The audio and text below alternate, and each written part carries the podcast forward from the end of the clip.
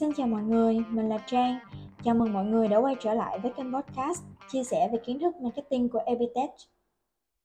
Về tập tuần trước thì chúng ta đã cùng tìm hiểu về cách xây dựng những thức thương hiệu. Thì chủ đề ngày hôm nay mà Epitech muốn mang đến cũng khá là quan trọng và cần thiết cho những ai đang đi làm. Đó là về cách viết và trình bày proposal sao cho thật chuyên nghiệp trong mắt khách hàng. Và không để các bạn chờ lâu hơn nữa, mình sẽ bắt đầu luôn ha.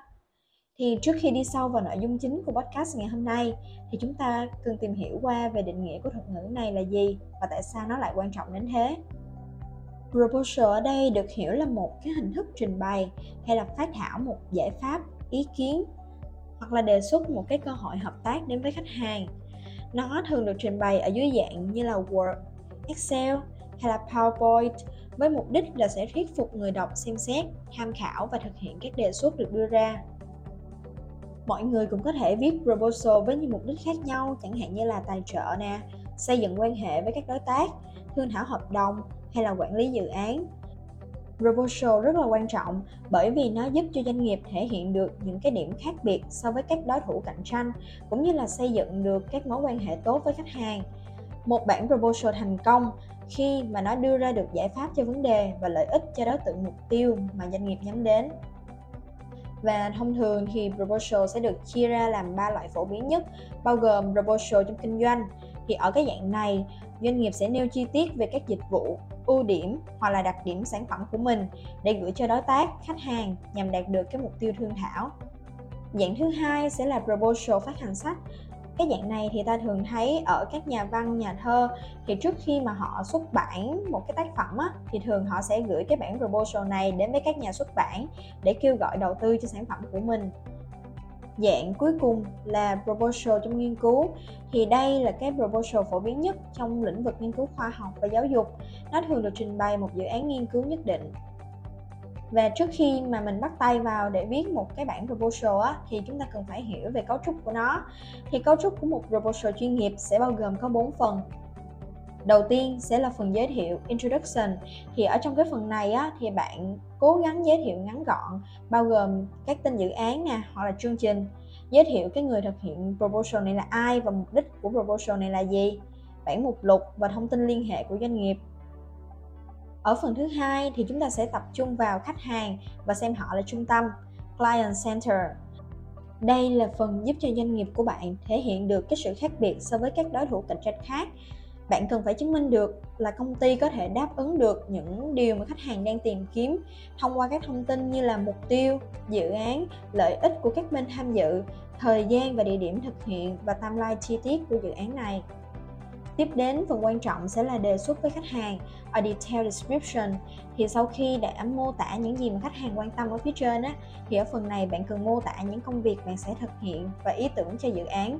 Ý tưởng dựa trên customer insight sao cho chính xác và phù hợp nhất với nhãn hàng. Và với các proposal đơn giản, bạn chỉ cần trình bày phần này uh, qua giải pháp và bạn đánh giá. Tuy nhiên, nếu proposal phức tạp hơn thì bạn có thể chia ra nhiều phần khác nhau như là research, teamwork, sales plan, marketing plan, promotion hoặc là advertising. Phần cuối cùng của proposal sẽ là thể hiện chuyên môn của bạn, your advertise. Cái phần này á, để giúp cho bạn thuyết phục được khách hàng rằng công ty của mình chính là sự lựa chọn tốt nhất cho dự án của họ. Và ở phần cuối nó sẽ bao gồm các nội dung như là giới thiệu về công ty, lịch sử thành lập, các thành viên nhân sự của công ty, các đối tác, dự án mà bạn đã thực hiện và các giải thưởng chứng chỉ mà đã nhận được. Khi viết proposal thì các bạn cần lưu ý một vài điều sau đây. Thứ nhất là phải trình bày một cách ngắn gọn, dễ hiểu, đi vào trọng tâm chính của vấn đề và những lợi ích của proposal này để tránh lan man, gây nhàm chán cho người nghe. Tiếp theo là phải trau chuốt hình thức để gây ấn tượng và thu hút người đọc proposal. Và nhớ lưu ý là phải luôn tập trung đến khách hàng. Bên cạnh đó thì chúng ta cần phải tìm hiểu rõ về đối thủ cũng như là kế hoạch đề xuất tối ưu nhất có thể à, tiếp đến là cái phần xây dựng ngân sách sao cho hợp lý và khả thi và cuối cùng là phải phân chia timeline cho dự án và tập trung deadline cho mỗi hạng mục. Việc này giúp cái bản proposal sẽ chi tiết, rõ ràng hơn và dễ dàng cho khách hàng quan sát. Sau khi đã tìm hiểu qua về sơ lược cũng như là những cái định nghĩa cơ bản về proposal thì tiếp đến phần nội dung chính của ngày hôm nay là cách viết proposal sao cho thật hiệu quả và chuyên nghiệp. Thì bước đầu tiên thì các bạn cần phải xác định khách hàng mục tiêu. Khi thực hiện cái proposal á, thì bạn cần phải giải đáp các câu hỏi như là ai sẽ là người đọc proposal này, vấn đề mà họ quan tâm là gì và cách dùng từ trong proposal sao cho phù hợp. Bước thứ hai sẽ là nêu ra vấn đề mà proposal sẽ giải quyết. Ở bước này thì bạn cần nhắm vào và trả lời các câu hỏi như sau. Ai sẽ là đối tượng mà proposal nhắm tới? Nội dung bạn muốn trình bày ở đây là gì? Hiện trạng của vấn đề, và khi đã nêu được đúng vấn đề, bạn có thể thu hút khách hàng đọc các mục tiếp theo.